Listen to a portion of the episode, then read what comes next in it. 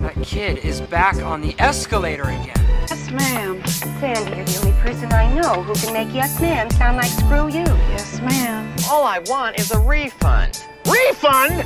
Refund? Are you crazy? Refund? Refund? Refund?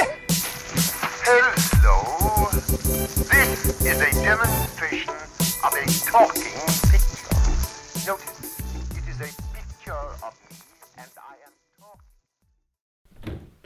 Nothing means nothing. Nothing means nothing, yeah.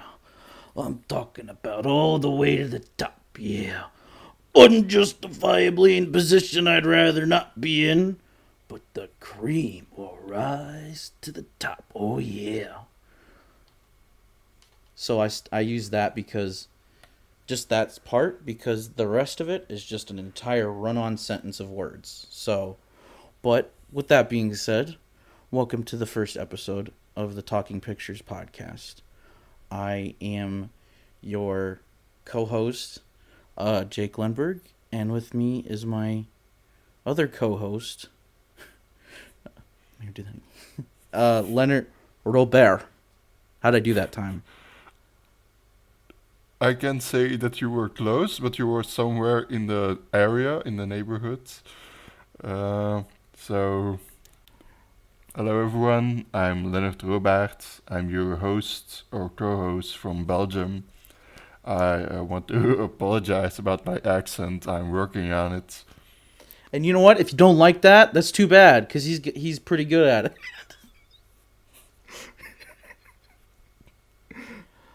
How you doing, buddy?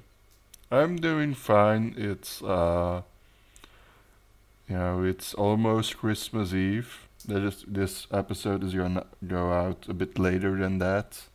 Yeah, that's when we're recording about the week of Christmas, I think. It's, I mean, it's Sunday, so the week before Christmas. Yeah, that's what I meant to say. Um, So tell tell the listeners about what this podcast is, Jake. well, it's a podcast first of all. Didn't know if they knew that because it's in the name. Yeah, it's a Um, but podcast this- about movies, which I think is a very novel idea. N- Yeah, no one has ever done that before. And you know, you know what the internet needs, Leonard? Two more white guys talking about movies on a podcast. Yeah, I I think that's a real gap in the marketplace. Yeah, it's just it's the the um, market is just screaming for it. Um, white male representation. Yes. I, I just want to make sure that even though Jake here is from Indiana, we're not like Proud Boys or anything. Yeah. Um, yeah. No, being from Indiana does not make me a proud boy. Um, Yeah, I want to make sure of that. yeah, because I, like Walt Whitman, contain multitudes. So Yes, not you, just sh- your- you should look at him right now, looking like Peter Jackson with a blankie on. it's I'm, cold, man. And I'm looking like a sickly Victorian child.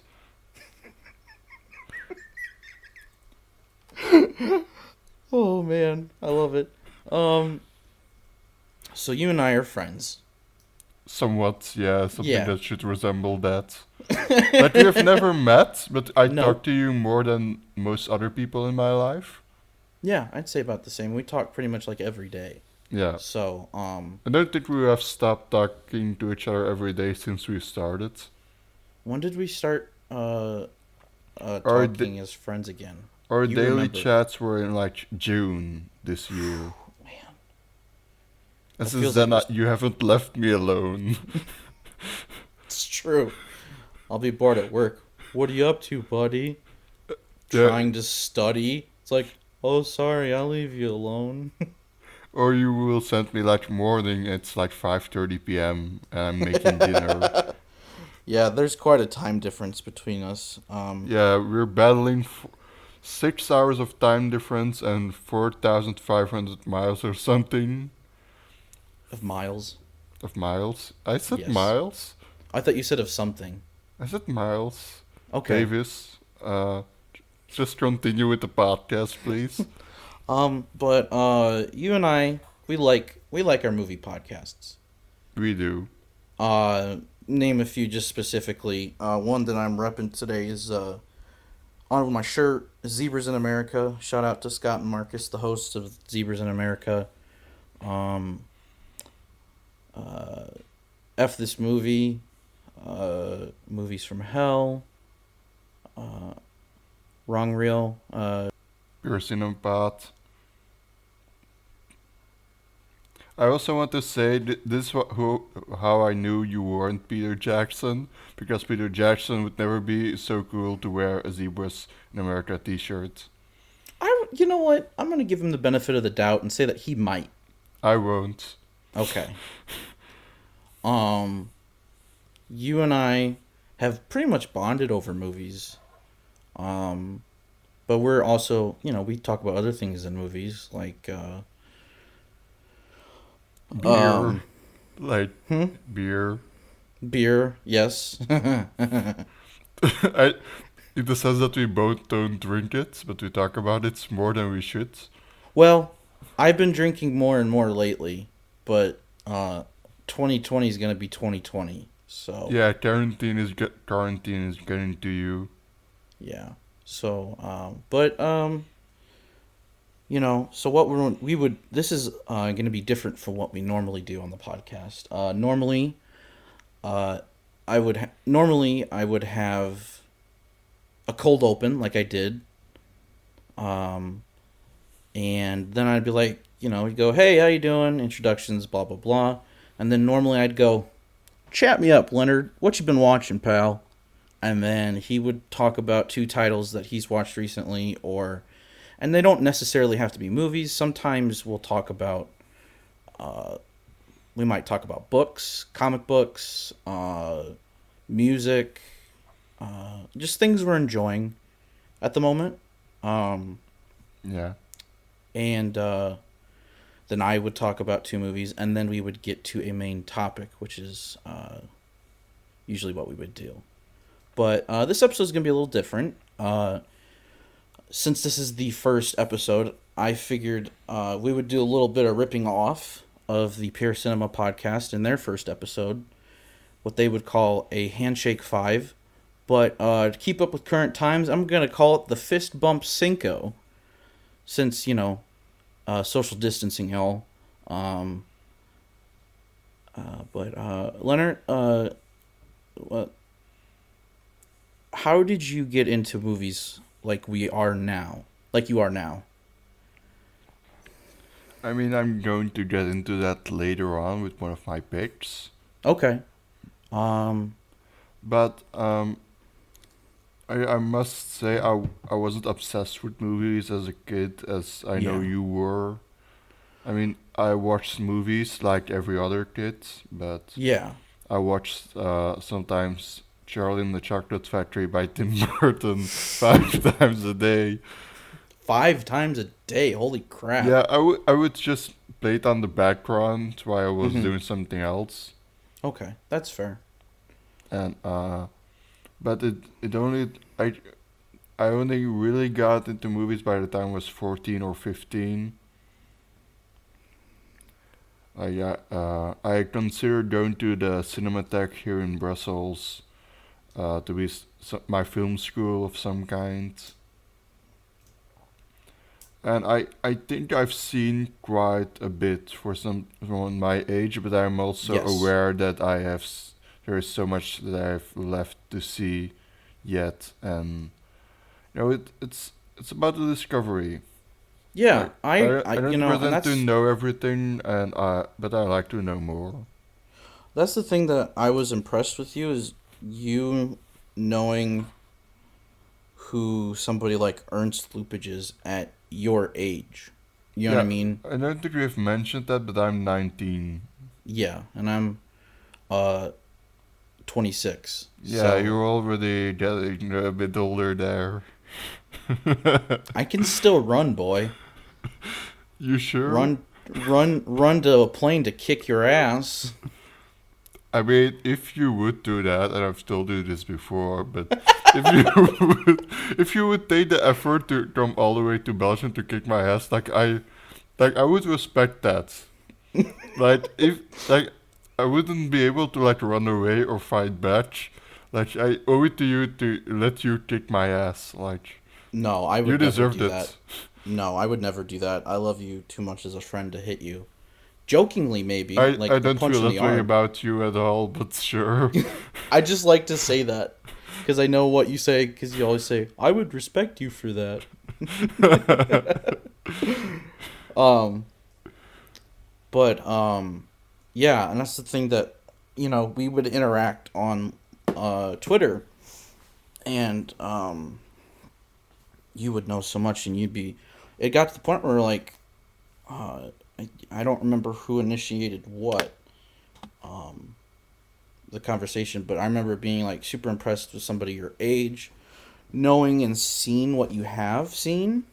Um, and uh, honestly, I can't think of anybody that I'd rather do a podcast with, and I mean that too, because we're kind of like uh, uh, Scully and Mulder from the X Files. I've never watched the X Files, but I, I'll let you I'm gonna cut this out. um, but I just, you know, I do feel like an old man sometimes because you you're like, what is that? I've never heard of that. That was before I was born, and it's like, okay, Yeah, But, just to make um, everyone who's listening feel old, I was born in 2001. Uh, but like Leonard said, um, I've pretty much loved movies as long as I can remember. Um, you know, Leonard talks about watching uh, Charlie and the Chocolate Factory uh, five times a day. Um, my, I had, I watched Toy Story every day when I was a child. So much so that the tape VHS started to wear out and um, I got a little bit of a complicated relationship with Disney now versus then, but um, my dad loves movies, old movies. Um, he grew up in California, so um, a lot of that stuff was around him, and uh, and especially in the he grew up in the uh, '60s and '70s in California, so. Um, he was exposed to a lot of the stuff, you know, your classic Hollywood stuff. And so, in turn, he would expose me, uh, show it to me, and um, I just came to love it. Uh, but yeah, so that's me. Um, but like I said, we've got um, five movies that um, I I can speak for myself. I don't know how you chose these movies, buddy. Um, I picked movies that I felt um, explained who I was as a person, um, but also my taste. Like they're in my DNA, but they're also part of my taste. Uh, what I like, what I'm into, and I don't think it's gonna scratch the surface of of everything that I'm into. hmm But uh, it's a good sampler. I would It's say. only five movies after all. Yeah. If we did like 10, it'd probably be a little bit easier to cover. I do remember when we were when we were doing or talking about doing this episode, I'm like, "Can we do 7 cuz I can't decide." Do you remember that? Yeah, I remember that. And you're like, "No, that's going to be way too long." And yeah, you're probably No, right. you, you initially you wanted to do eight. And it's like that's a stupid number to like make a list of eight.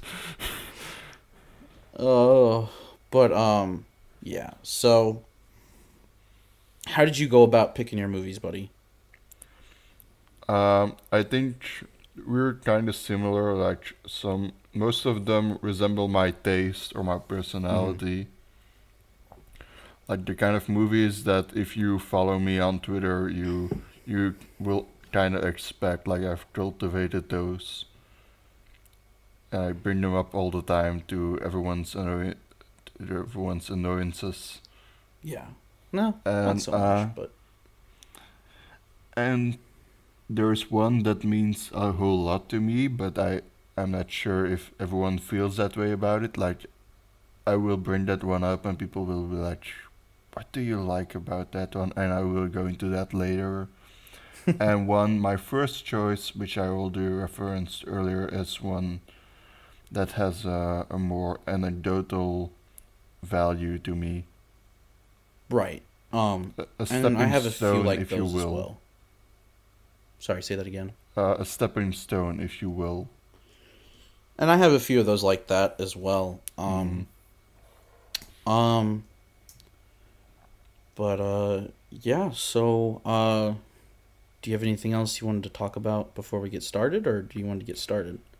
We're already taking longer for this Yeah. than we originally intended, so I guess That's we okay. would just That's kick it off. Uh, to not, not wear the people out before before Yeah. in the first episodes. uh, so who's going first, me or you? Let's go with you. Okay. Um, Okay. yeah. For my first pick, uh, I wanted to cover sort of the classic Hollywood era type of film, but also a subgenre of that era. Mhm. Um, and that is film noir. yeah. And that film is Billy Wilder's Double Indemnity. Um, Great movie. Yes. And you and I, I think, um, we had a discussion the other day um, about voiceover hmm Yeah. and did. how I I stupidly said, "Oh, all voiceover in movies are terrible," and then you're just like, "But what about Double Indemnity?" And I had already made my list, and you had said that, and I'm like, "Oh my god, how could it be so stupid?" Um, and it, it it's one that really creates a uh, unique voice. The narration it's- in that it's movie. Well written. It has personality. I think. Yes. Uh, Uh, there's a uh, fantastic script from uh, Billy Wa- Wilder and uh, Raymond, Raymond Chandler. Chandler. Yeah. And you can hear Chandler's dialogue in that movie. Yeah, you do. Um, uh, Fred MacMurray, Barbara Stanwyck, Edward G. Robinson all give great, great performances. Um, I don't know what Wilder saw in Fred MacMurray where it was like, you're a corruptible piece of shit. You know what I mean? But he has such Um, a smug, self-satisfied face. Yeah. Yeah, I think that's it. Um and I just think I think Edward G. Robinson is just like operating like a steam engine in that movie sometimes cuz he's just like you know, he's just moving. Mm-hmm. Uh even when he's like has the stomach issue, Yeah. he's he's moving, you know, he's just constantly in motion. This was the first movie where I saw Edward G. Robinson, and it was like, who is that guy? He's probably one of the great American actors. And it's funny to see him play against what he would normally play, which is a gangster. Yeah. Um but uh I it's just a movie that I adore. When I was in college, I took a film class and a American literature before 1920 class. And I remember looking at the syllabus for the film class and, you know, we watched your your kind of staples, your uh, classic Hollywood movie, uh, your silent film, and then uh, you know your your noir. Um, and uh, so we watched Double Indemnity in that class. But then in the literature class, I remember looking through the syllabus and being somewhat confused. We were watching a movie instead of reading a book, and it was Double Indemnity. Yeah. Um, that literature class was kind of weird, but um, yeah, it was it was weird to watch Double Indemnity two times that semester, but it was a treat because I love this movie so much. Um, It's a movie that uh, that can that bears repeating, or that like is worth a couple of exactly, rewatches. definitely. Uh, when I was rewatching it, uh, because for all my picks, I did rewatch them. I know you didn't, but that's probably a good thing. Um, hmm Yeah, I Uh, I know all these movies so well. uh, I was picking up things, subtleties that I hadn't picked up before, which is one of the things that's great about rewatching movies. You pick up things. that you'd never noticed before. Um, but yeah, Double Indemnity just means a lot to me. Um, just the prime cream of the crop, to quote the Macho Man Randy Savage of film noirs. You know, I, I mean, you, it's there's probably like a few other ones that you could say are like the best, but Double Indemnity is like top two. I, I would say it's probably the best film noir of that era. even people i think even people who would uh, not call it their favorite they wouldn't disagree with it being called the best Yeah. i think it's Oh, like yeah. such a landmine i don't think anyone would disagree with yeah, giving it landmark. that praise Yeah, it is. It is a real landmark film. Um. Uh, but yeah, so Double Indemnity, directed by Billy Wilder, is my first pick. So, what is your pick, my friend? So I mentioned earlier I wasn't really watching a lot of movies as a kid.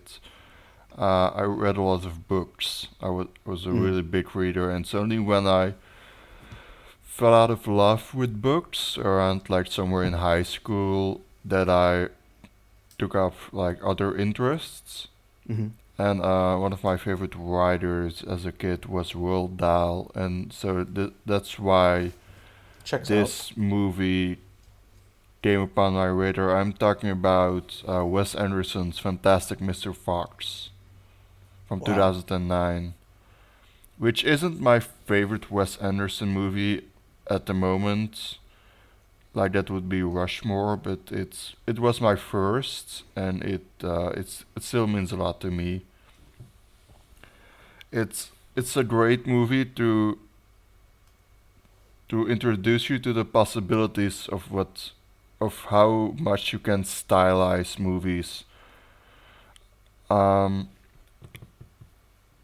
like because as a before this I I didn't really pay attention to movies they were just a thing that was there but I didn't really took note of how particular the way was they could tell a story that you couldn't do in any other way so uh the plot of this movie is uh, Mr. Fox, who is an ex-con man, played by George Clooney, who wouldn't fit in a normal Wes Anderson movie, I think, but when he's just providing the vo- a voice, because it's a stop-motion animated movie, he really works. So he's a guy. He uh, he was an ex-con man, but now he has a, a family and a wife and kids, and uh, he has a normal nine to five lifestyle. At a certain point, he uh, decides to plan one other heist, like a big one with uh, the local three local farmers, but it goes wrong and they not only take revenge on him but on his entire community. The the entire animal community. And like it's it's maybe Wes Anderson's most well-paced movie like just like it doesn't stop like it has a very Preston Sturges inspired sense of humor Hmm. Interesting. I, I think that's also important about Wes Anderson is that he really takes a lot of inspiration from older movies like the classic, like I said, Preston Sturges or Ernst Lubitsch kind of humor, but also Mhm. like you can see a little bit of the lady vanishes in the Grand Budapest Hotel. Or the lady see a lot- vanishes or the lady Eve? No, the lady, Lady Va- Vanishes- Oh, no, Lady Vanishes, the Hitchcock movie. Like there's Oh, okay. like a certain sense you- of like screwball thriller that also translates into Yeah. the Grand Budapest. Okay. I mentioned Hitchcock, didn't I? I, I probably did, don't worry about it. I Okay. just But like, I think like if that's the thing about like a lot of people get into movies because of Wes Anderson because he's a very good Mhm. gateway director and sometimes those people won't go back into the history of movies despite Wes Anderson constantly mentioning mentioning his past influences in the interviews. Mm-hmm. That- what is it you call uh, Wes Anderson again? Uh, yeah, he's like the the fast food art house director. Yeah, that fits. I like that. Uh, and I don't mean that in a negative way. It's just like he's so like, yeah, so accessible and like I know there are plenty of people who don't like his movies, who don't like his peculiar style, but I think Yeah. most do. Um, Um, this is one I have not seen. yeah. Uh, Yeah, it's a good one. I would recommend it. You might enjoy The- it. yeah, the only other one of his animated ones that I've seen are Isle of Dogs, and I remember Yeah, that one that. isn't so good. Um, but yeah, he you uh, animation is something that I think is underrated these days. Yeah, I also wanted to pick an animated movie, at least one on my list, because it's an important medium for me. It's a medium, not a genre. because you like to draw. Yeah, but also, also like there's something about a drawing or something that isn't that doesn't resemble a specific human being that makes uh, emotions more uh, relatable or Mm-hmm. because they're not linked like if you watch a regular movie who which I love just by the I just want to make clear they're like you're kind of seeing it as this the story of this one specific person and if Yeah. you're like in this movie there the most of the characters are animals and you of can project things on them that you can't because they're more abstract figures Mhm. they're more vague concepts Yeah. so that was fantastic mr fox what's uh, the next one on your list buddy Um, uh, let's see. The next one on my list is uh, Day for Night, uh, directed by Francois Truffaut. Um, this wes anderson is, loves truffaut clearly which makes sense. You can see it totally. Yeah. Um, but Day for Night is in my um my taste bud that is art house slash uh, foreign, like the Mhm. foreign film uh, area. Um, Day for Night, for those of you that don't know about it, it's just the about the making of a film called uh, making of a film.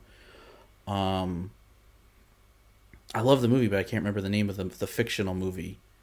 Um, I just remember the the movie that they're shooting is it about a French man who brings home his American wife to his parents and uh the guy's father falls in love with the girl, the American girl, and that's it. Um it's got um it's just got such a great cast. Um you've got Jean-Pierre Léaud, uh, an old uh, Truffaut favorite, actually Mhm. one of his most frequent collaborators. Um, yeah and um, it's just such a beautiful, uh, joyous film. Uh, you and I have talked about how much Truffaut is just a humanist. Mhm. He's just, um, it's very sincere yeah, and he, you know, he loves.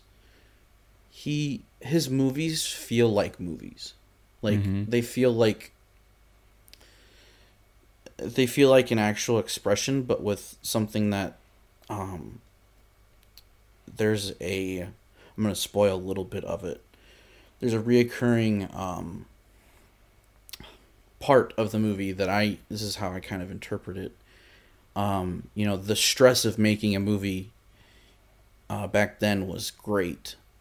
Um, and uh, Truffaut's character, because Truffaut himself is in the movie and plays the film director, um, he's, you know, lying in bed at night and he's dreaming. And he's dreaming about. I mean, it can be taken several ways uh, that he's thinking about what his next project is going to be. But it also, to me, you know, because you you're working on a film and there's just all this shenanigans, all this crap going on that's stressful. And any other person would be like, "Why am I even doing this?" You know, Yeah. why am I participating in this madness? And he starts dreaming of this kid going up to a closed movie theater late at night and uh, ripping uh, lobby cards of Citizen Kane uh, off like a poster board in the lobby Mm-hmm. and uh, stealing them. Okay. And to me, it's just the way I look at it is like, yeah, he's fed up, but he's still thinking about why he loves doing what he does. yeah. Uh, just that that like he's like, man, like I love Citizen Kane so much that I need to have those lobby cards. You know. Um but um I will say this too. Uh this is famously the film that broke up the real life friendship of Francois Truffaut and Jean Luc Godard. Um, let me tell you something, Jean Luc Godard. All right, pal. Uh, Day for Night has more humanity and more life than you at your best, pal. So you need to take a hard look at yourself in the mirror, pal, and uh, you know maybe work at McDonald's or something because you've never worked a hard day in your life, pal. So that's what I got to say to you. Um, I'm sure we'll take notice. yeah, he probably we will will. listen I'm- to I'm- this. he'll probably write like a long note about how I don't know. I don't really care. I have a very complicated as listeners will learn, I have a complicated relationship with uh, Jean-Luc Godard. Um, I do think he's important. Um, but I go hot and cold with his movies. I only like maybe 3 of them. Um I, and that's that's like barely like like love. Um, but um, yeah, Day for Night. Um, I it was one of the first foreign movies that I ever watched outside of like anime. Mm-hmm. Um, yeah. And the and, anime was um, probably dubbed. No, I did go eventually from dubbed to subbed. I mean, but as a kid. Yeah, Oh, as a kid, yeah, when I watched Dragon Ball Z Yeah. and stuff like that. Um, I don't remember the first time I watched the movie with subtitles because, uh, Amer- like American movies and TV was so dominant. So, like for me, those are subtitled movies. And so I've basically been watching things with subtitles since I can read. So for I don't so it was really a big shift for me. Yeah, and I came to this when I was in my early 20s. Um, I went through a phase of, as I joke with Leonard, uh, dark. The Dark Knight is peak cinema, um, which um, uh, I also we both I know have both have complicated feelings about Christopher Nolan. Yeah, uh, he's uh, a director. He exists. He makes movies. You Yeah. don't have to get into that now. No, no, but I want to scare people away.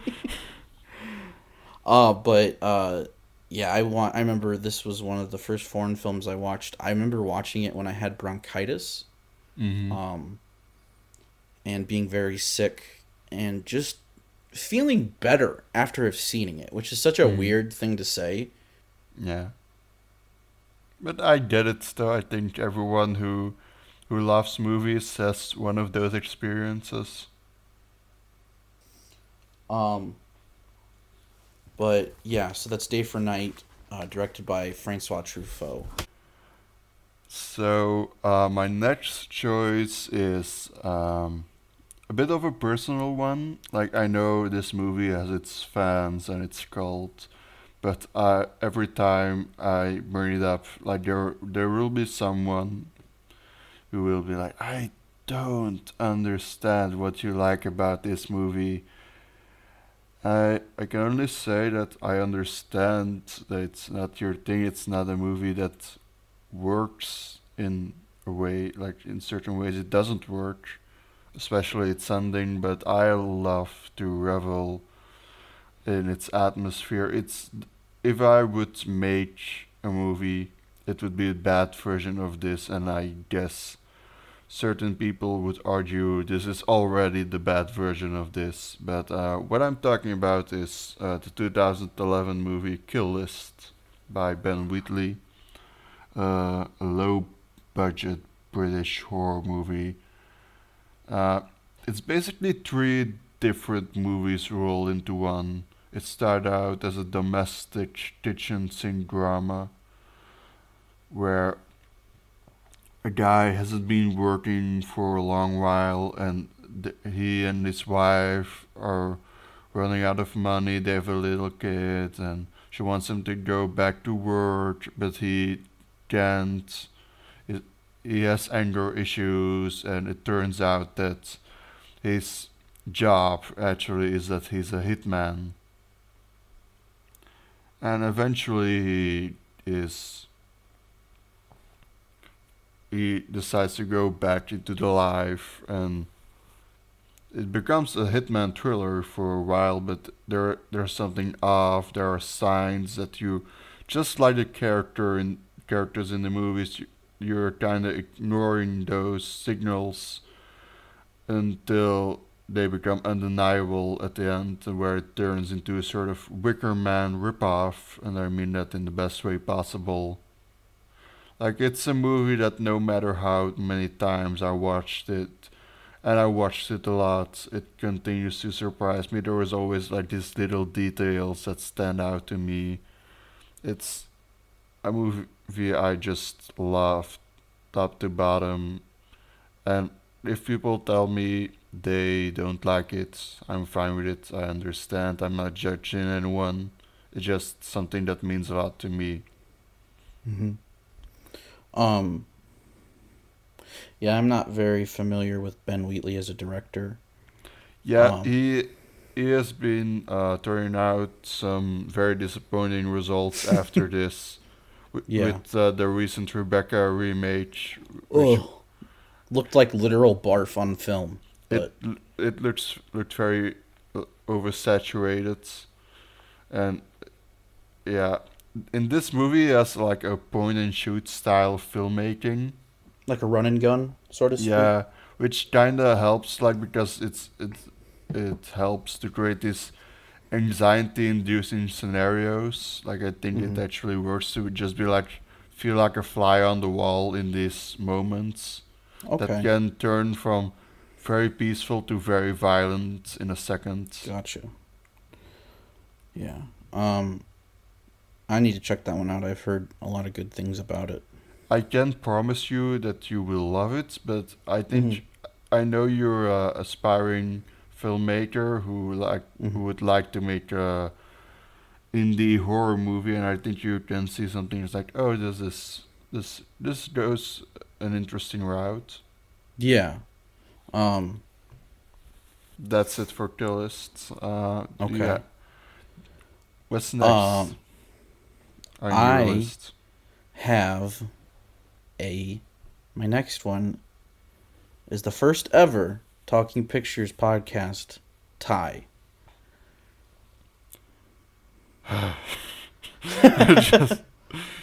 Anyway, so it is a tie, and this is my horror pick. Mm-hmm. Um, Horror picks. horror picks. That is correct, plural. Yeah. Uh, and you have two sides. You have the art, almost the artful indie side, and then the trashy side. And on the artful side, you have uh, John D. Han- Hancock's um, "Let's Scare Jessica to Death." I've Um, heard about it. Yeah, I know the Uh, poster very well. Like that poster is stuck into my brain. And that is the only poster of a movie that I own at this point. That's an original. I was gonna say I can see that Napoleon Dynamite poster sitting right behind you. But it's not the movie poster. I got that at a book fair when I was in like the fifth grade. So, okay. um, and then my other pick is Ulli Lommel's Olivia. Which I've That is the seen. that's that's Yes, a really good movie. I would argue it's is that the artsy or is that the trashy pick? That's the trashy. Um, Because it's quite artsy as well. it is. Um, I don't want to get into why I would kind of consider it trashy. Um, um, but I'll I'll quickly give the plot for uh, Let's Both Scare Jessica them. to Death. Uh, Let's Scare Jessica to Death is about, um, I believe they're married. A married couple moving to the country. They've bought uh, like this old farmhouse that's very old, and they're gonna uh, fix it up and, um, and uh, along with their friend, they're gonna you know have a farm, and it's this huge piece of land, uh, where there are orchards and whatnot like that. Um, so, but they get there, and um, Jessica, the main character, has recovered from a mental breakdown, and uh, she she's very fragile. So, um, it brings a lot of the psychological thriller aspect to it. Um, the goth, almost the gothic kind of aspect. You know, woman in a house. Mm-hmm. Um, and when they get there, uh, they discovered that this girl has been uh, squatting there. She's homeless. She just lives there. Mm-hmm. Um, but there's some things about her that aren't quite right, and I won't give too much more away because um, you, I think you would really enjoy it. Yeah, it seems like something that I need to check out. Um, and then, and I'll just say briefly, um, Let's Scare Jessica to Death, I discovered on, uh, like the local channels one afternoon, Oh wow. which was a very deep cut movie to find on a local channel. Mm, yeah. Um, and um, I remember, you know, I've been searching for years for the title of this movie, and um, I want to say it was probably in Pure Cinema or uh, just the discs. Mm-hmm. Um, especially when it uh, when it got announced by Scream Factory as a release, that it was like, okay, that's that movie. Especially when I started to look it up, and um, but it wasn't even that I remembered the title. It was just that it's a movie that is exclusively, almost exclusively, uh, can be fueled by atmosphere and mood, and that is such a beautiful thing for a horror film. Yeah. Um, I think that's the thing I look the most for in horror movies. Like most people would say they want to be scared, but I just want atmosphere. well, and you know, being scared is part of the atmosphere. Like if you Yeah, need to true, feel unease, you know what I But that- mean? like there's a difference between being uneased and being generally scared. But I'm rarely scared by horror movies. But I like to be Yeah, slightly teased Unsettled. or slightly yeah. yeah Um, but uh, yeah, it's just a. Go ahead. Unnerved, slightly yeah. unnerved. Yeah. Um, but uh, it's just a it's a great movie. Um, then the other film that I had mentioned on the trashy side, which Leonard argues could be considered artful, but and I do agree, but I'll kind of explain Mm-hmm. why it's kind of trashy just because of the plot. Um, Olivia is about a girl uh, named Olivia who, when she's a child, uh, witnesses her prostitute mother being murdered by a client. Um, Yeah.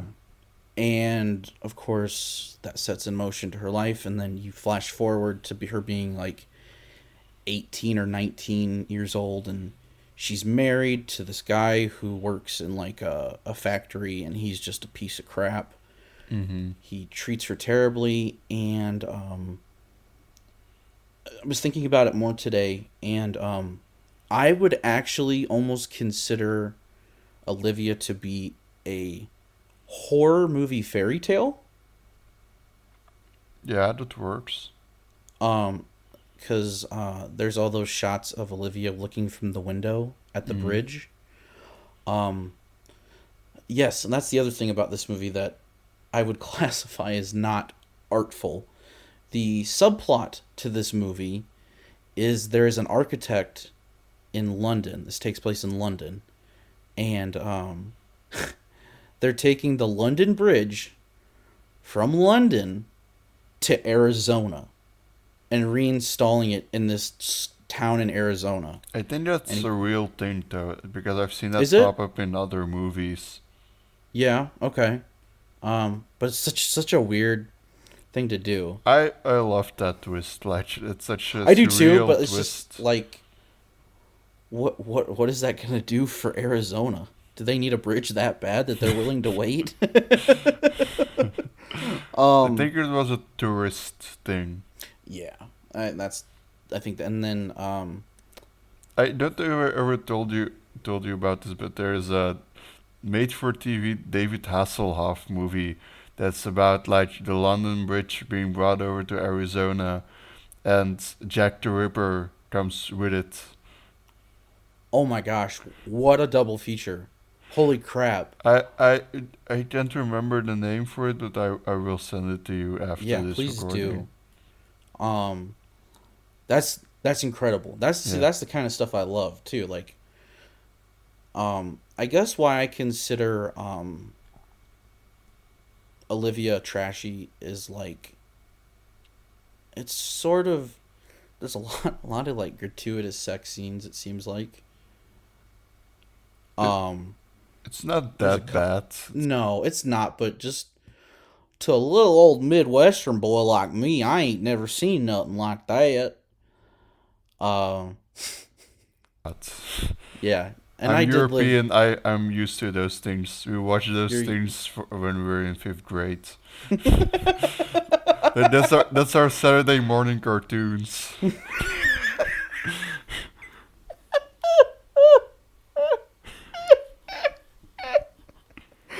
Um, but um, I just love Olivia. Uh, I discovered it through um, Vinegar Syndrome, which is what you call what again? Oh yeah, it's the criterion of trash. Um, and uh, when you buy from uh, Vinegar Syndrome, nine times out of ten, you've never seen the movie before, and that's kind of the fun in buying from them. And I've had a pretty decent track record with them. Like so far, there's only like one movie that I watched that I'd bought from them that I'm like, this is terrible. Mm-hmm. Um, but um, I've watched it already in 2020 when I bought and I bought it in 2020. I've watched it at least three or four times. I I think it's at least four times, maybe even five. Yeah, I've I've lost count, but um, it's it's just such a interesting movie. Um, one that people sh- I think should watch. To be honest. I think we should we should- also mention that when you first watched it, you gave it three stars and you weren't sure about it, and then you only fell more in love with it the more times you watched it. Yeah, well, only because the first time I had watched it, it was late at night, and I kept passing out. Mm. And you also thought it on- was porn for a second. Yeah, well, because Vinegar Syndrome does sell softcore porn. That's true. So I was like, oh my god, did I accidentally buy porn? Usually I just do it uh, willfully, but now I did it by accident. But um it's just a fascinating movie. It's it's really unclassifiable, but um it's more in the horror vein. yeah. Um she but uh Olivia does like most people who've seen their parents murdered end up being uh, a murderer basically. I don't think most people do that, but in, in the the universe of movies, yeah. Yes, that's what I meant. Yeah. Kind of what I meant. Um It's But, also like uh, every kid who who saw his his uh, mom fucked Santa also turned out to be a killer. Yeah. Um That's a reference to Christmas Evil, by the way. That's that's a really fun movie. Nice. Also sold by Vinegar Syndrome. Yes, and it stars Fiona Apple's dad. Is that? Oh, that's right. It does, doesn't it? Yeah, he also shows up as a in uh, Dressed to Kill the same year. What a filmography. He, he shows up in other stuff too, but like that was a very good year for him. it's like the taxi driver of Christmas movies. Yeah, he was in the Christmas Taxi Driver movie. Um, but yeah, so those are my two picks. On the artful side, you have Let's Scare Jessica to Death, and on the more, I guess sleazy is probably the better way of describing it. Olivia's more on the sleazy side, I would say. Um, yeah. So, uh, what do you have next, pal? Uh, my next movie on my list is going to be quite a departure, but it's uh, my only real classic Hollywood inclusion on the list. It's uh, The Apartment from 1960. Oh, okay. We already discussed Billy Wilder today, and this is not my favorite Billy Wilder movie. That would be Sunset Boulevard.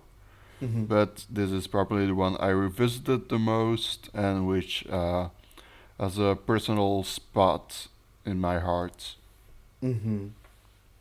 So, uh, the movie's about these two characters, C.C. Baxter, played by Jack Lemmon, who I think is one of the great American actors, Agreed. and Definitely Fran agree. Kubelik, played by Shirley MacLaine. And they are both locked into repeating the same things that always end up hurting them every time again and again. Like CC Baxter keeps enabling and helping his bosses to cheat on their wives, even though it brings him more problems than he can count, like just in the hope of getting some kind of promotion. And Tube Fran is stu stuck in this relationship where she uh, is dating one of her bosses, but like she knows it's never going to end well, but every time she hopes it's it, it's going to turn out differently. And when they finally decide to break that cycle, it's one of the most invigorating things I've ever seen in a movie. Like, uh, Jack Lemmon's, C.C. Baxter is su- is such a character that Charlie Brown esque character who's instantly endearing and relatable, but also full of self pity and a bit of a dick, which is probably why so many wild white male cinephiles can uh, relate to him. Yeah. Well, I would- I would Like- just say people in general, probably. Yeah, I mean, maybe not white male, but like people who have kind of been nerds or a bit uh, Mhm. The outcast. not very sociable and not not the cool people, I would say. Mm-hmm. Uh, but you know, with the recent Me Too movement, I've been thinking a lot about how you can be a supposedly nice guy, yet while not doing something wrong yourself, still enable the bad people. Yeah, you can And- be a, an, uh, um, almost an accessory to it, enabling. Yeah, and I think that's what uh, Baxter is in this movie. And I remember initially being like, oh, this poor guy, he's getting into trouble for something he hasn't done. And now I feel differently now Mhm. that I'm getting older. I mean, I'm Yeah. not that old, but I'm getting more mature. Right. Is that he's is kind of taking responsibility in a way for the things he allowed to happen. Right.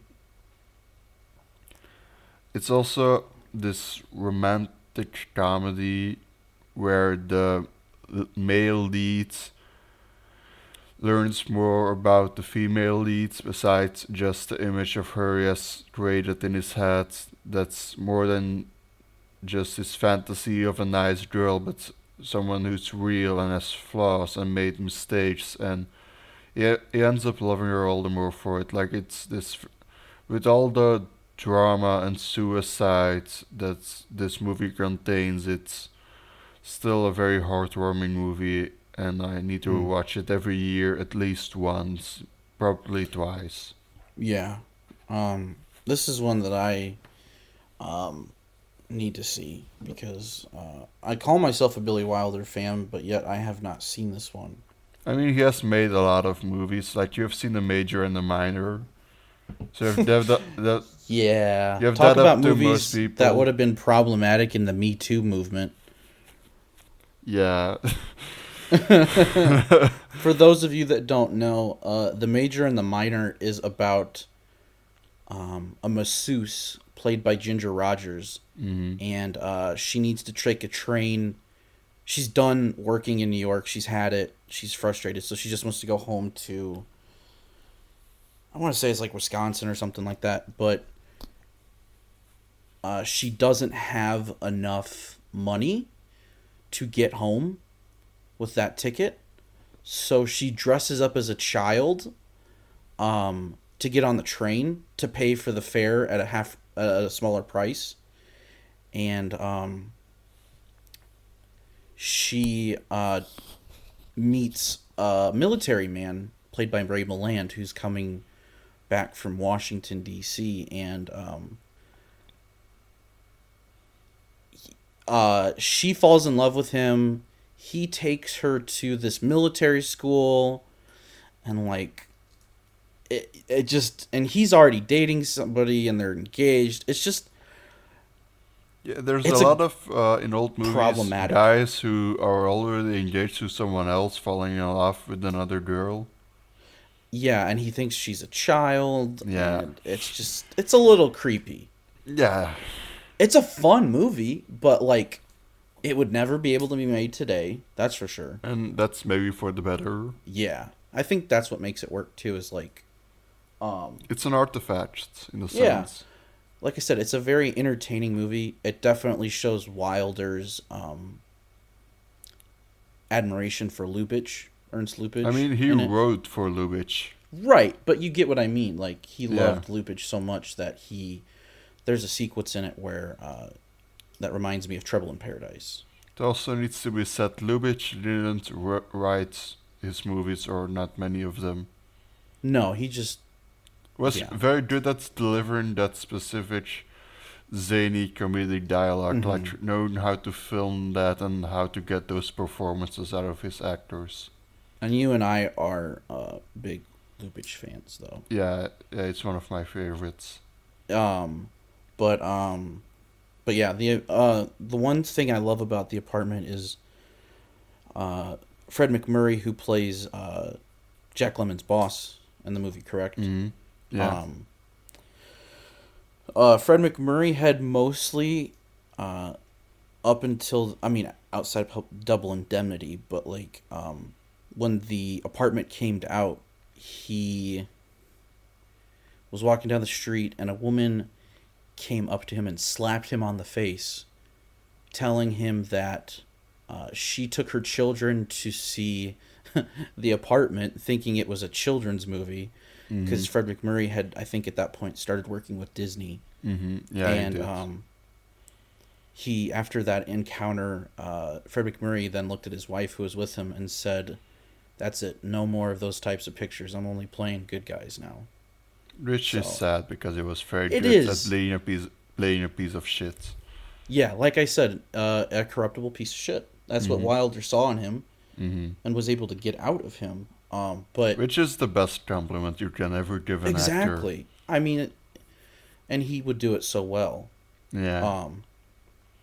Uh, but uh, yeah. So yeah. What do you got for your next one? Okay. Um, I have. Um, f- I love crime movies. Um, So but do I. also, Yes, we both love crime movies. Um, I like dark crime movies as well. Um, mm-hmm. so my pick for the crime movie spot is David Lynch's Blue Velvet. Um, That's quite an original choice. I didn't know you were going that way. Yeah, I mean it is pretty.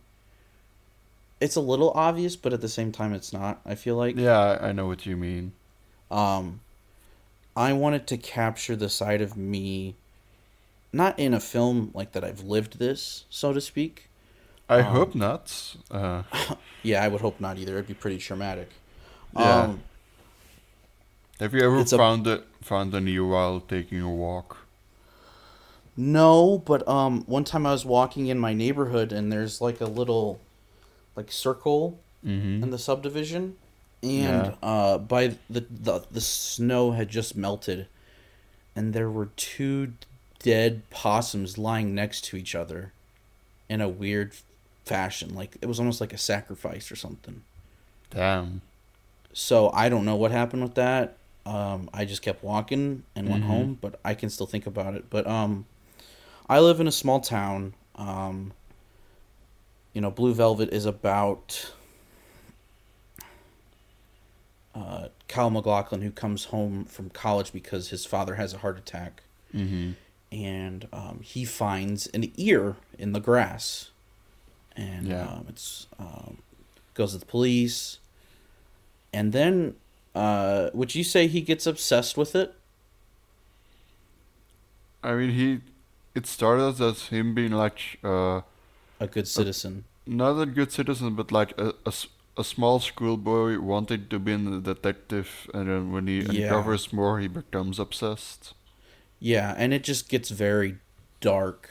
Um, it also stars um, one of my all-time favorite movie crushes, Laura Dern, um, and uh, the daughter of Ingrid Bergman and Roberto Rossellini, Isabella Rossellini, Mm. um, and Mr. Oh my gosh, what's his name? Dennis Hopper. Thank you, as Frank Booth. Holy crap. Um, and it's just got you know great, uh, Dennis or David Lynch uh, regulars.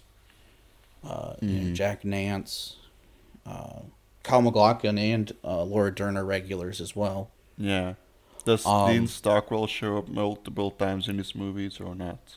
Oh man, yeah, I like Dean Stockwell in this movie. Oh, he's so good. I like Dennis Hopper gives the best performance, but he gives the second best performance at least. Yeah, definitely. Um I um the way I would describe this movie um it's definitely like a proto Twin Peaks like he was getting there to the Mm-hmm. to the show. Um Yeah. um uh, a way I would describe it um it's sort of like you know small towns always seem like they're idyllic and perfect but there's always that like rot and Mm-hmm. It's like you have this beautiful piece of fruit, and then you cut it open, and there's, it's gone bad, and there are worms in it crawling Yeah, around. it's like it's like a beautiful apple and you take a bite in it and you just got a mouthful of worms and it's on the inside it's all black and yeah. and that's that's what blue velvet is and honestly you know too i've i work in a hotel and um it's not like the fanciest hotel um i work the front desk um in a small town so we get and lately uh things have been very dramatic i've had to call the police a lot lately Yeah. um, and it's been very scary, and um, uh, it just makes you think really how perfect is a small town, you know? Mm. And it, the answer is really it's not. Um, and that's something that this movie really kind of made me realize and think about because um, I can't remember if I've told you this story before, but when I was in college, the story came out that this girl, I believe she was in junior high, was dating a high school kid. And he had technically kidnapped her, Mm-hmm. Um, but it turns out he wasn't even a high school kid. He was like 22. Yeah. I'm. I'm. I'm responding very lukewarm, but it's because I already know the story. Otherwise, I would have. Okay, yeah, I couldn't remember if I told you, Yeah. but it's it, I just remember thinking like, holy crap, like that can happen here. You know, that's something you could like figure in like Chicago or something like that. You know what I mean? Mm-hmm. Yeah. Or a bigger city. Um, but um, I think she was even pregnant, if I remember correctly. Damn. So it was a bad situation. Um, yeah. Another thing about this movie that I just I just love about Lynch in general is the way he captures agony. Yeah. Just like this it's and it's not like a glorification or um a fetishism of agony, but like there's the scene where Isabella Rossellini uh, wanders onto uh, Laura Dern's parents' lawn while uh, Kyle MacLachlan's over there and they're out on a date. And um, she's naked, she's battered and bruised, and she's just in a daze. She's and, saying uh, you put this disease in me. Yeah, and when you know when a woman says you know you put this disease in me and she's naked, um, a lot of people are gonna take that wrong. Mm. I mean, it's pretty self-explanatory what she was meaning. Yeah. Um, but um, there's that moment where Laura Dern is just in such agony, seeing this side of Kyle MacLachlan's life because you know she had basically blown off her boyfriend to go out with him. yeah. and um it's just such a powerful moment because um i think twofold uh laura dern i think is such a beautiful crier too like she's got such a beautiful face that like even when she's crying she's a beautiful woman but it's like she's still suffering Mm-hmm. and you can see it. And I think, and that's such a uh, a great thing in a director is, you know, actors are being vulnerable in the camera, and um, she's she's being vulnerable, you know, and I love that actors and actresses just feel comfortable with. David Lynch has that quality that makes them feel comfortable enough to do it. Mm. Yeah. Um, um, and that's the thing is just agony, agony in his films are just so almost cathartic. I would say too. mm-hmm. Yeah. Does that make? Would you agree with that? Yeah. Yeah. Sure.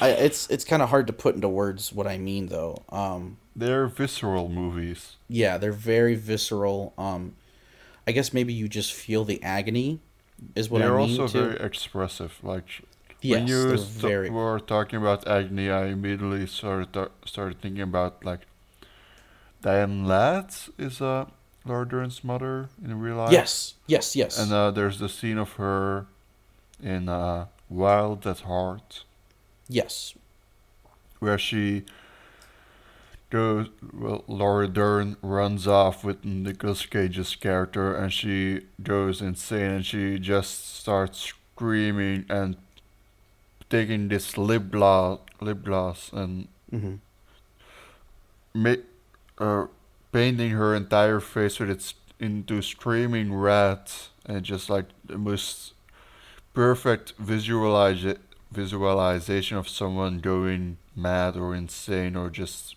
like you Yeah. said, pure agony. Yeah, but uh, yeah, Blue Velvet is just it just to me it captures what it is to live in a small town.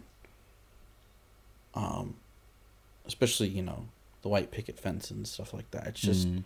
I and it's just such a great movie. Yeah, it's a fantastic movie. The last time I watched it was in a theater, and there were too many people laughing during the movie, and it's kind of like it was very off-putting because that's such a traumatizing movie. It For is me, exactly. just have people la- laugh when like Dennis Hopper is yelling and like uh, it just was very uh, very unpleasant experience for me. Yeah, because you know, unfortunately, people only watch things to be ironic sometimes. Yeah, yeah, especially like, but there is a certain ir- irony to David Lynch's work, but people Mm-hmm. take it to the full extent that that it Yeah. doesn't deserve or doesn't invite to. Be laughed at. Yeah, Yeah. Well, I mean, you and I do joke about the line, you know, where Dennis Hopper sees that Kyle MacLachlan's drinking Heineken, and he goes, Heineken, fuck that shit, Pabst Blue Ribbon, and then, but that's a funny line.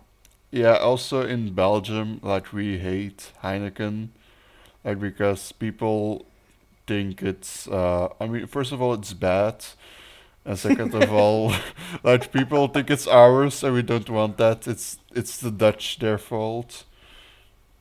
So, uh, so like when he says Heineken, fuck that shit, like the entire theater started laughing. Yeah. They were just like, hell yeah, fuck that shit. he said it, man. Say it, preach it to the qu- preach it, preach it. Preach it, brother.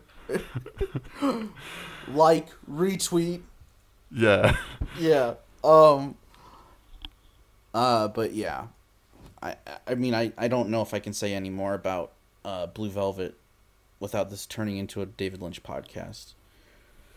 So I'm gonna let you go ahead and go next, my friend.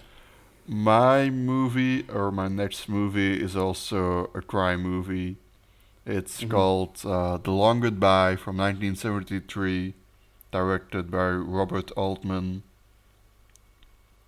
Um, if anyone follows me on social media, they will have they will associate me with this movie in some way because my uh, my handle, I guess, for Twitter is at Monsieur Marlowe, which I chose because of this movie, because the also my bio on Twitter is when I grow up, I want to be Elliott Gould in the long long goodbye because Gould in this movie is the epitome of cool, I guess. Yeah. No, I, I'm sure actually he is. He really is. No, he's really cool in that movie. Uh, this is so far the only movie on your list that I have actually seen. So Oh, yeah. uh, I can talk a little bit about it with you, but um, uh, yeah, he really is really cool in that movie. He also has like this the best character introduction in a movie ever. Mm-hmm. Like it just opens with him being woken up by his cat who wants to Yeah. be fed. And he goes into the kitchen and he doesn't have the right brand of cat food in the house. So he takes another can Mm-hmm. from another brand and he Yeah. tries to like trick his cat by putting the Yeah. cat foods into the, Have you ever an- had to an- do that with your pet? no, they're not that p- particular about it. They're just happy to get food. yeah, we had to do that. I would have to do. We would try that with um, with my dog, and Yeah. uh, to take medicine, Oh yeah, almost to trick her, and most of the time, it didn't work. So I I love that little note there that sh- the cat doesn't fall for it. yeah. So he goes out into the night to buy some cat food, and then he runs into his neighbors who are these like new agey girls. Well, I'm not sure if they're dancing or doing yoga, but they're naked. And they are asking him to like pick up some brownie mix or something. They're Probably like, "Oh, pot brownies. You're so nice, Mr. Marlowe. And he, and he just like that's how you learn his name. and then he just like is just walking away and just mumbling to himself like no one else can hear him. He's like, I have to be nice. I'm a private eye. That's how you know what his profession is. Yeah. It's it's so perfect. Like Elliott Gould can like pull that off to just like talk to himself the entire time. He's he's very uh, grumpy looking too, which I liked about it. Yeah, but like he's grumpy, but in a nice way. Like he's just yeah, like- that's what I mean. Is like he's grumpy, but like in an approachable way. Yeah. Like Um, uh the mo- like the other most famous iteration of the Philip Marlowe character is by Humphrey Bogart. Like Bogart usually in movies is this cold-hearted son of a bitch who Yeah. slowly reveals his tender side as the movie goes on and Gould give this approachable impression of like a nice guy but if he wants to, he can be an asshole. Yeah. And uh, in a lot of ways, by the end of this movie, Gould becomes the hardboiled detective Mm-hmm. that we associate with the Marlowe character. Yeah. It's also like the the feel of the movie, which like the story itself doesn't really matter, but it's more about the feel Mm-hmm. and like the the movie itself perfectly mirrors its own main character in every way. Like it's playful, shaggy, earnest, ambiguous, adrift, Yeah. slightly confused as well. I think, and also what adds to that confusion is he feels out of place. Yeah, that's true. It's like this. This it's also a movie that's so inherently connected to the time and the place it takes. It takes place at like it's uh, late sixties, early seventies, L.A. Mhm. And you really like it. Just it feels how can you feel it. imagine that time to be, which makes it all the more surprising. It came out at the time itself. Yeah. Like it, it feels like how filmmakers these days would look back at that era. Mm-hmm. Elliott Gould in the early 70s is one of the great actors, and I've, I've used that word, a lot, that term a lot today, but it's Mhm. true for all of them. Yeah, I mean, he. Hey, you want to know what my favorite uh, Elliott Gould role is? Ruby Sparks? No, him on Friends. Just kidding. That's how I was introduced to his character, Yeah, to him as an too. actor. Like I also remember watching the Muppet movie around that time, and being like, and then being like, oh, it's that from Friends, but young. it's Ross and Monica's dad from Friends in a Muppet movie. Yeah, uh, it's just such a great. Is Robert Mitchum in that too? no, he isn't. Who am I thinking of? Who plays the old man? Uh, what's his, what's his It's an old Hollywood actor. I He's know in the. Asphalt Jungle and those movies. Uh, Sterling Hayden. Sterling Hayden, It was also a, a year before he was in The Godfather. Oh wow! Like he The had a great last run. He's Yeah, he did actually. Like Robert Mitchum around this time would also play the Philip Marlowe character That's in some why I was movies. thinking of it. Yeah. And it- yeah. Um. Yeah, he's. It's, it's just such a good movie. Um, yeah, Sterling Hayden is such a force of nature in this movie. Yeah, and he's quintessential noir too. Mhm. Yeah. I mean, think about it. He did Asphalt Jungle, John Huston. He did um, The Killing with Stanley Kubrick. hmm He also did Johnny Guitar, which is like the noir of a west of the Western Yep. era. Yep. Like the, like certain things he does in that movie feels more like a noir, noir. character than a Western character. a Technicolor noir too. Yeah. Yeah, Which we is- should we should really do an episode on Johnny Guitar one day. Yeah, I, and I love you know I love Nick Ray. Yeah, me too. We both love Nick Ray. Um, two thumbs up for Nick Ray. Yes. Okay, we're the new Siskel and Ebert, so you know. Yeah, but we're only approving people. Um. Oh man, but yeah, the long goodbye. I remember. I don't know if you had the first same reaction as well, but did you like at first like were like, oh, this is pretty good, not like great, or did you like it like right off the bat? The f- I I always liked it, but it took me a while. Like the sec like, it's the kind of movie that you go in expecting one thing, and Mm-hmm. Altman never gives you the thing you're expecting, Right. and you, you kind of have to like rise to the movie's level, and you have to watch it a second time to really get it. Mm-hmm. Yeah, I need to. I do remember liking it, but the the more and more that I've talked about it with other people and been talking about it with you today, I'm gonna revisit it. Um, You should. and I, you know, I did just buy the Kino Blu-ray, so. Mm. Um. But uh, yeah, that's That's it for the long goodbye, Okay. I guess.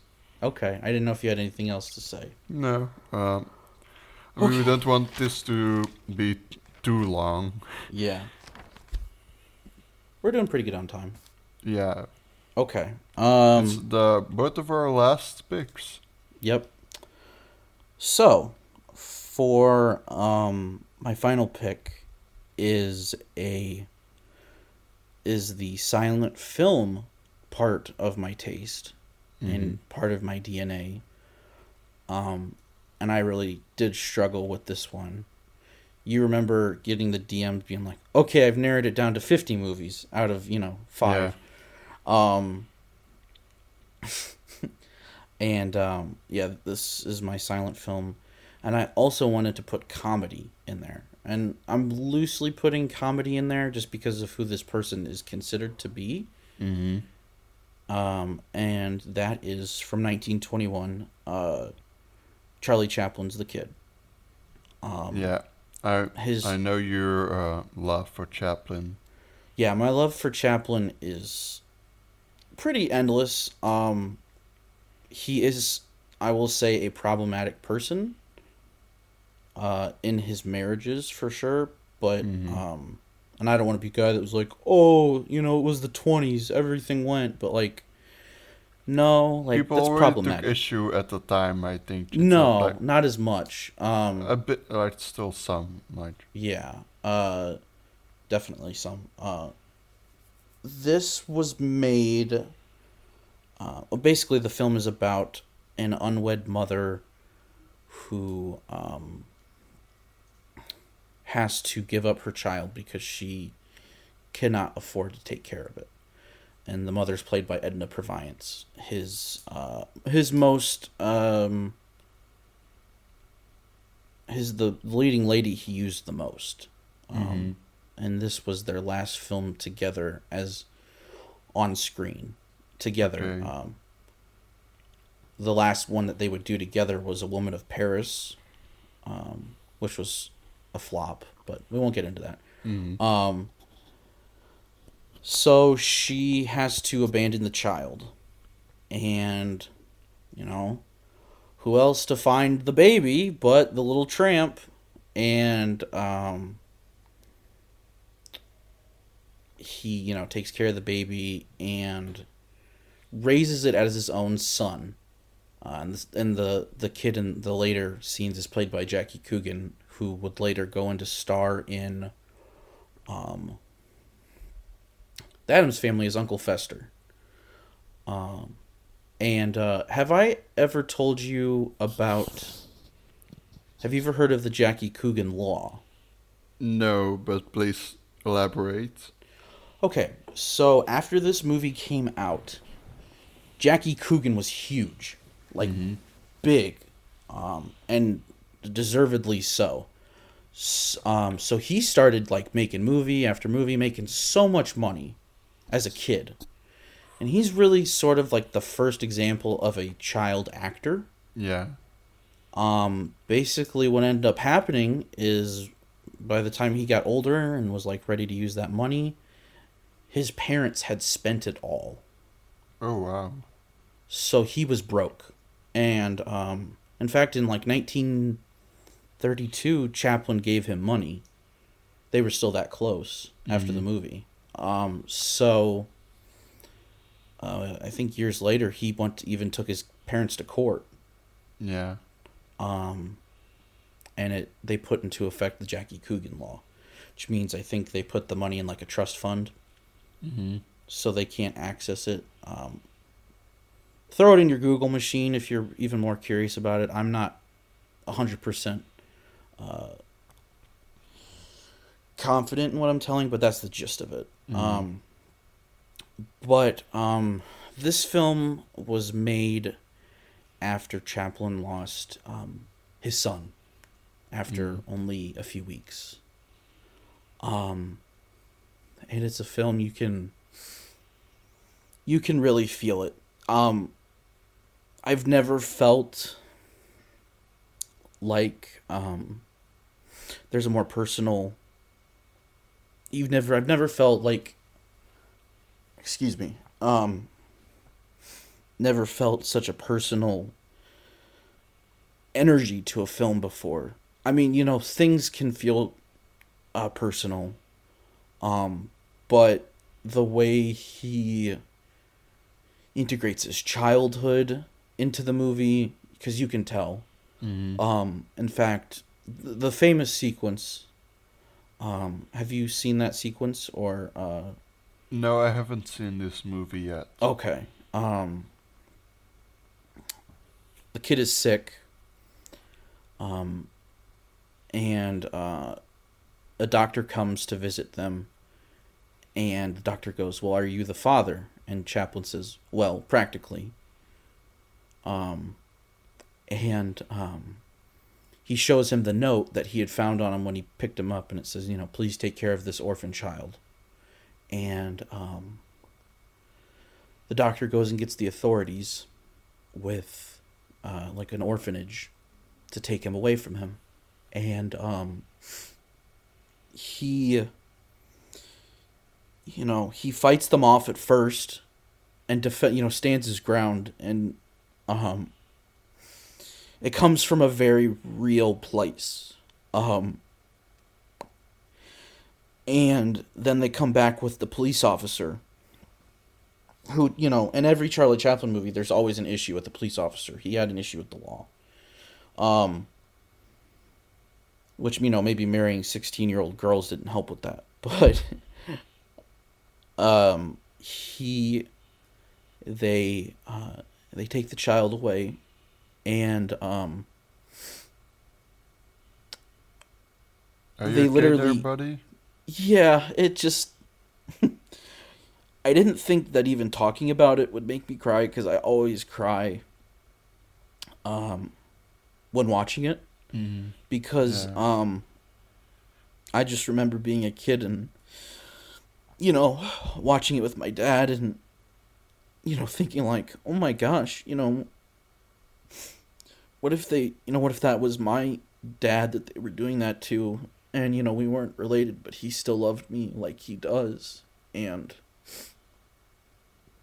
I remember crying and cheering for them to be reunited because they throw um the kid into the back of a like truck and uh, they literally choke the tramp Chaplin.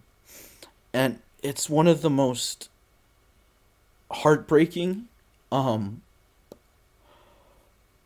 i would even uh venture to say visceral things ever recorded on film um it was at that moment, not to sound pretentious, but from when Chaplin went from comedian to filmmaker because he took what, you know, Griffith had applied and made it so much better and so much more meaningful. Um he and then they get separated and you know, he's being choked and it's very like they're lifting him off the ground. It's that bad and the kid is crying. He's literally praying to God to be reunited with his father.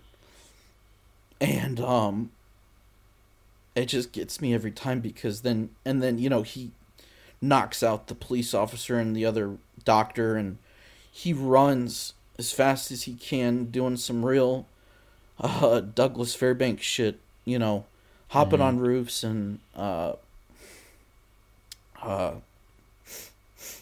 and chasing down and then you know he catches up with the truck finally and um they reunite and it's just it's one of the most beautiful things i've ever seen. Um he you know they're hugging and they're kissing and they're just reunited. And you know of course there's some humor dabbled in there um but it's just so beautiful. And uh, I remember watching that with my dad, who had introduced it to me, and um, looking at me and saying, you know, you you reacting the way you did, um, shows that you have heart, and it's something that's I've kind of carried with me, and Yeah. it's made it more meaningful. But then knowing, um, Chaplin's life makes it even more personal because I can't imagine losing a child. Um I really didn't think I was gonna cry talking about the kid. It'd be like if we started talking about um. I can't even make a joke right now. No, don't. You don't No. have to. Um, but yeah, the kid just means a lot to me. Um, and I think it meant a lot to Chaplin. Um, there's something that I want to write about it for my blog. Um, and uh, I need to do more research for it, but I want to do that. So, but yeah, the kid, obviously, as everybody can tell, can means a lot to me, and it's just it's just a part of me, and you know, it just kind of covers my love of Chaplin and silent filmmaking, and um, you know, it's not a perfect film, but it's only like 51 minutes. So, Mhm. which is always a sweet spot for films like that. But Yeah. yeah, The Kid from 1921. Um, all right, I don't know how you're to follow that one up, pal, but Yeah.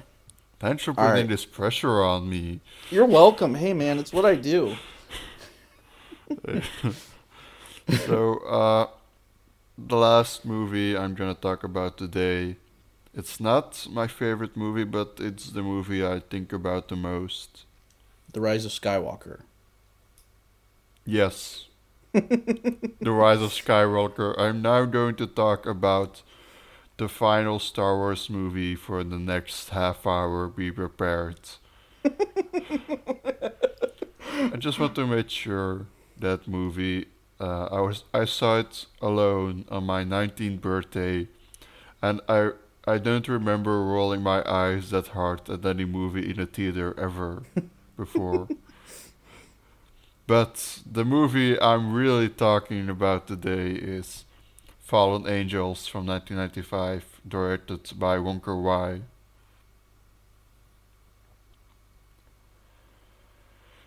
Fallen Angels is uh, a movie that perfectly captures how it feels to be depressed and unable to connect to anyone despite desperately trying to and be still being surrounded by tons of people yet still feeling isolated. And instead of going for something draining and dour it's so full of life and it's funny and it's stylish and playful and it's everything you want a movie to be. Uh, there are multiple characters in this movie. One is a, a hitman who wants to get out of the life, and another one is uh, his uh, partner, a woman who they kind of started uh, getting feelings for each other, but uh, they don't they uh, they can't commit.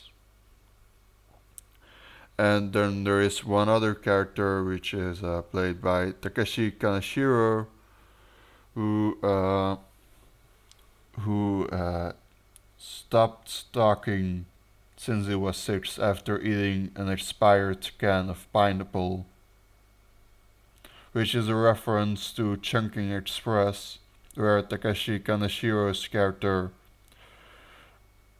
continues to buy pineapple every day for like a month after his girlfriend broke up with him.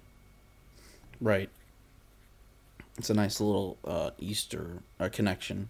Yeah, it's it's also the Fallen Angels was originally intended to be the third installment of Chungking Express.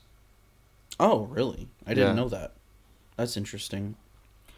So you you could say like Kaneshiro, who is not only mute, he also Mhm. because he can't find a job, he breaks into other people's stores or restaurants at night and and runs uh, a business out of them and kind of like like he one day he works at an ice cream truck and then Mhm. he he just like kidnaps people and forces them to eat ice cream it's really like his way to try to connect with people Right. because he can't talk and like even though he claims that he he wasn't able to talk since uh, because of eating the pineapple, like it's clear from what he tells you because he has a voiceover that uh, Mm-hmm.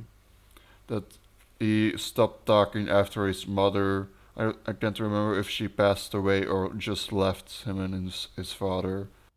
Yeah, I think she might have passed away because I've. Okay, so this is the second movie on your list that I've seen. So, um, I think she might have passed away, or it might have been ambiguous. I'm not sure. Yeah, but like, he's such a madcap character, but who Mhm. seems to be like the comic relief of the movie initially, but it's him and his relationship with his father that ends up breaking your heart. Mm. It's like it's also need to be said like Wong Kar Wai really utilizes every aspect of movie making you can imagine. Mm-hmm. Like it's such a outlandish looking movie that sometimes looks like it's shot from the perspective of a drunk person. And then like I always joke my fa- like my ideal movie would be Wong Kar Wai doing a John Woo inspired Hong Kong action movie. And this is the closest I will ever get to that Yeah. because like there I I told you about the hitman character before you see a couple of hits and there's also a food fight later on and Wong spins every action sequence into this blurry abstraction because he's more concerned with capturing the chaos and unpredictability unpredictability of the situation than to make it seem exciting. It just like it's such a great way to show action. Mm. Yeah. This is one that I don't remember much about, but I've seen it. Shame on kind of- you. It's perfect. I never said it was a bad movie. I just don't remember it that well. Um, Like this is another movie that like even though I know every scene by heart, like it still surprises me every time. Like it's Yeah. there's so much going on. right. You find new stuff in it. Yeah, it's uh there's something about loneliness in movies that just like hits me every time like if it's portrayed well and I think a lot of again a lot of cinephiles can relate to that. Yeah. Um, yeah, and I think I think in general, Wong Kar Wai portrays that well from yeah. what I've seen. yeah, um, he does. I need to see more of his work. I feel like. I do too. Like he's probably like my top five, one of my top five directors. But Wow. I've I've kind of been savoring his movies in a way Yeah. because I don't like like plenty of people would argue he hasn't made a good movie since like 2004. Oh, yeah. So and he hasn't made he only has made two movies since then. So like uh, there I I will be running out of his masterpieces quite soon. Um, yeah, he's he's somebody that I I don't struggle with, but I just I need to study more. He is uh you know it's it's not easy to get into like I once took uh friends to see uh Chungking Express in a theater and I kind of forgot how that movie is not as accessible as I think it is. Like it's kind of a weird movie. That you have a, a, a girl who's in love with a guy and she uh, breaks into his apartment to move stuff around while he isn't there. Like and that's a very romantic gest- gesture. I I think if you buy into the fantasy of the movie, but if you don't, it's just like, who's this crazy bitch? Like, I thought you're gonna be like, hell yeah, breaking into people's apartment just to move shit around. hella romantic. but yeah, It is You in mean- that movie, like according to the logic of the film, as a film Yeah. professor of mine would say. exactly. Yeah. Um. Yeah. I kind of want to rewatch Fallen Angels now, but it's already late and I need to be up early tomorrow.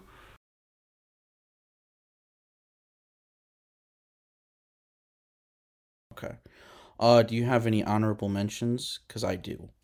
Yeah, I had a couple. Like I, uh, for an animated pitch, I almost went with "It's Such a Beautiful Day," Mm-hmm. the 2012 stick figure animated movie by Don Hertzfeldt, Hertzfeldt. which is my personal choice for favorite movie of uh, the 2010s or even the 21st century. But uh, Wow. but like it's personal favorite, not best. Yeah. It's like saying uh, Friday the Thirteenth Part Five is the best movie of the 1980s. Exactly. Okay. Exactly like that. Just the same thing. The the movies could just almost be the same, right? Yeah. Okay. Another one was uh, Meet Me in St. Louis. Yep. You and I both love that movie. Yeah. We'll probably do I- an episode on that at some point. Yeah, we we really should. And Yeah. uh, I also almost went with Harold and Maude, which is uh, my favorite movie of all time. Yeah. Yeah. Which is such a cliche thing to say when you're 19 years old.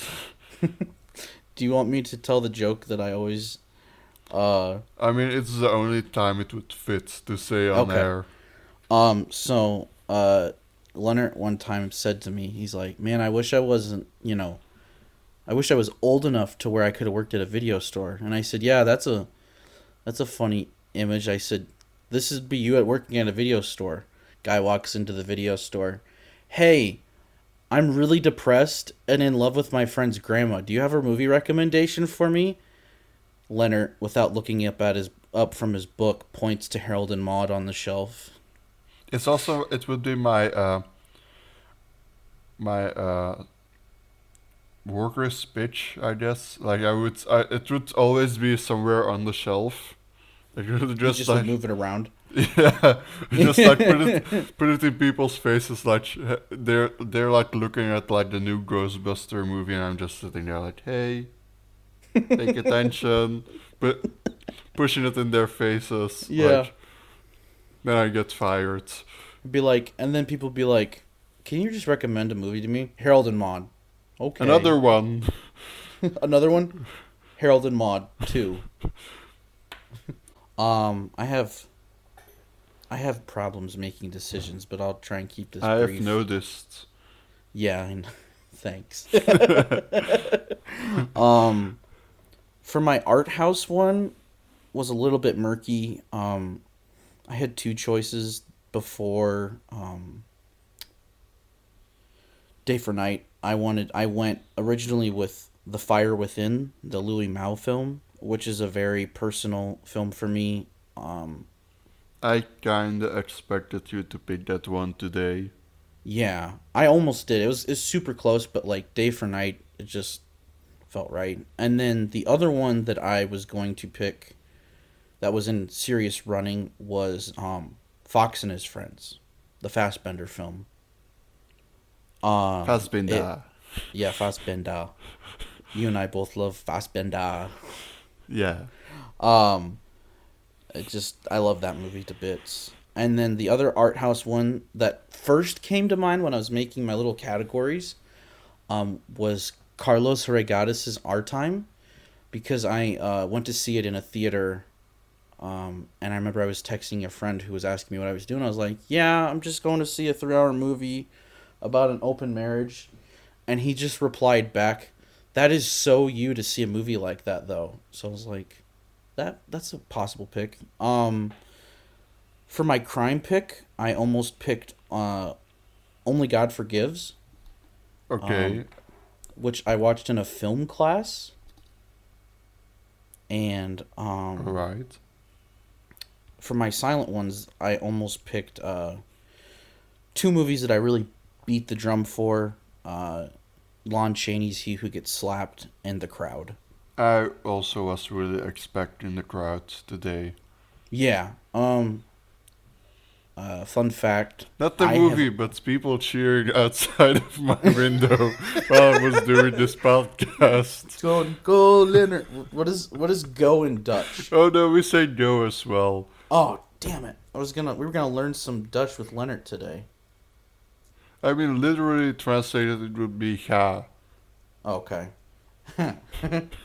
but um, and then um, I almost picked Texas Chainsaw for my artful horror pick. Um, but Which is a perfect movie. mm-hmm, it is. Uh, one time I watched it. I watched that with my dad, and he was expecting like a bloodbath. Mm-hmm. And when the movie got over, he goes, "That wasn't even a massacre. That was more like a mild skirmish." um, also, uh, just two more movies that I was gonna put in my crime: um, Thief, Michael Mann's Thief, and then a movie that was very formative to me in my Dark Knight is peak cinema days. Mm-hmm. Uh, Coen Brothers Fargo. I almost went with Blood Simple Yeah, that's a good choice. instead Um, of Kill List. In that, I mean, I just I went with Kill List eventually. I just realized you had two movies about assassins on your list. Yeah. That's that's weird, man. Um, Y- but um, you know, you need to have ambitions in life, I guess. I'm, yeah. um, Don't knock it. don't knock it till you tried it, baby. um, but um, this is a good time, man. Uh, everybody got to hear me cry. yeah. Um, so we got that knocked out of the way, which is good. It won't happen again, you promise? Even when we start talking about the rise of Skywalker? Oh no, I can't promise I'm never gonna cry in the podcast again. Uh, but uh, yeah, that's how I feel about cinema. It's an empathy machine. Haters. Hello there, Roger Ebert. Hey, I told you we were Siskel and Ebert. Who am I in that scenario? Um, since I'm the larger fellow, I'm gonna say I'm Ebert, and you're Siskel because you have the hair. okay. Uh, uh, I'm. Uh, that works, I guess. That works. We can go I- with I- that. It was sort of a spur of the moment joke, and I also um, like doing cocaine in the Playboy Mansion. And I feel like I would be the one more likely to write behind the Valley of the Doll, beyond the Valley of the Dolls as well. That's true. Um. Uh. Anyway, let's bring this puppy in for a landing. Uh, this is your pilot, Jake Lindberg. Uh, we're gonna bring this episode in for a landing. Um. You should mention where people can find us. Yep, that's where I was just about to go. Uh, where can people find you, buddy? Uh, people can find me, like I said before, on Twitter as Monsieur Marlowe. But you can, if you Google Leonard Robert, you can find me as well. Like there are no other people using that name.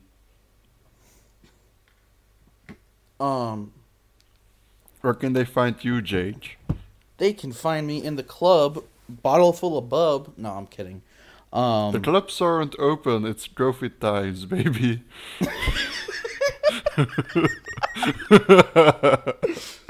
Um, people can find me on Twitter um, at Spade Archer Jake. Um, we are both uh, named after, yep, Uh, Private Phil- Eyes. Yeah, also played by Humphrey Bogart.